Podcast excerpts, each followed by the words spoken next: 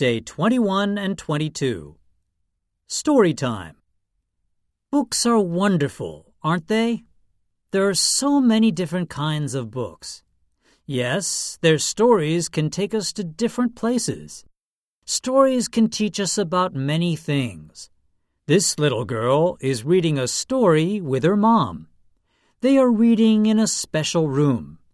Do you know what this room is called? You're right.It's a library. Libraries are filled with all kinds of wonderful books. There are books for adults and children. When you want to borrow a book from the library, make sure that you sign it out first.